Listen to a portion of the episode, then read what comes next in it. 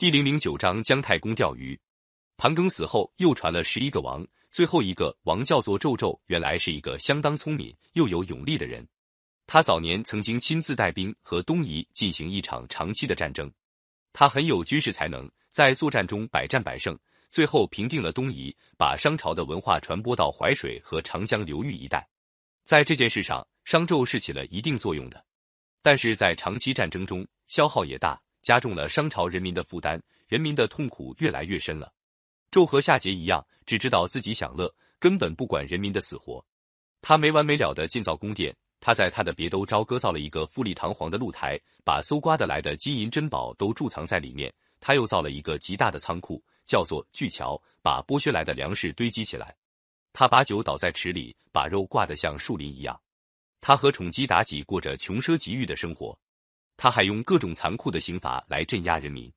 凡是诸侯背叛他或者百姓反对他，他就把人捉起来放在烧红的铜柱上烤死，这叫做炮烙的刑罚。纣的残暴行为加速了商朝的灭亡。这时候，在西部的一个部落却正在一天天兴盛起来，这就是周。周本是一个古老的部落，夏朝末年，这个部落在现在陕西、甘肃一带活动。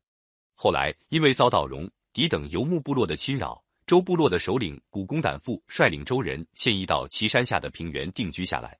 到了古公胆父的孙子姬昌继位的时候，周部落已经很强大了。周文王是一个能干的政治家，他的生活跟纣王正相反。纣王喜欢喝酒、打猎，对人民滥施刑罚；周文王禁止喝酒，不准贵族打猎，糟蹋庄稼。他鼓励人民多养牛羊，多种粮食。他还虚心接待一些有才能的人，因此一些有才能的人都来投奔他。周部落强大起来，对商朝是个很大的威胁。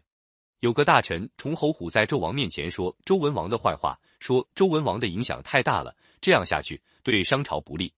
纣王下了一道命令，把周文王拿住，关在有里地方。周部落的贵族把许多美女、骏马和别的珍宝献给纣王，又送了许多礼物给纣王的亲信大臣。纣王见了美女珍宝，高兴的眉开眼笑，说：“光是一样就可以赎姬昌了。”立刻把周文王释放了。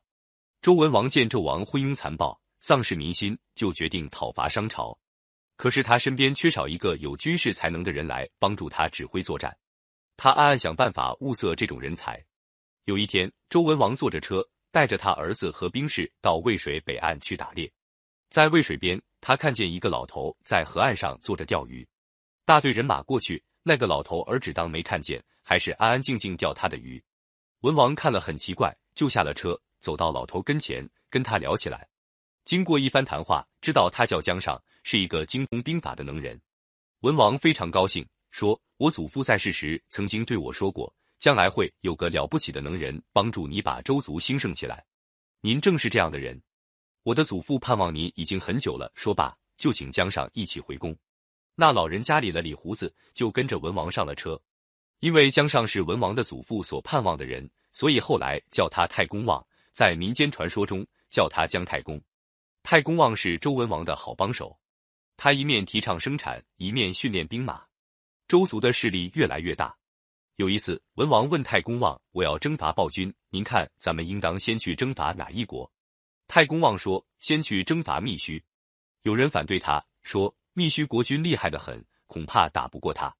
太公望说：“密须国君虐待老百姓，早已失去民心。他就是再厉害十倍，也用不到怕。”周文王发兵到了密须，还没开战，密须的老百姓先暴动了。他们绑着密须的国君归附了文王。过了三年，文王又发兵征伐崇国，是商朝西边最大的一个蜀国。文王灭了崇国，就在那里筑起城墙，建立了都城，叫做丰邑。没过几年，周族逐渐占领了大部分商朝统治的地区，归附文王的部落也越来越多了。但是周文王并没有完成灭商的事业，在他打算征伐纣王的时候，害了一场病死了。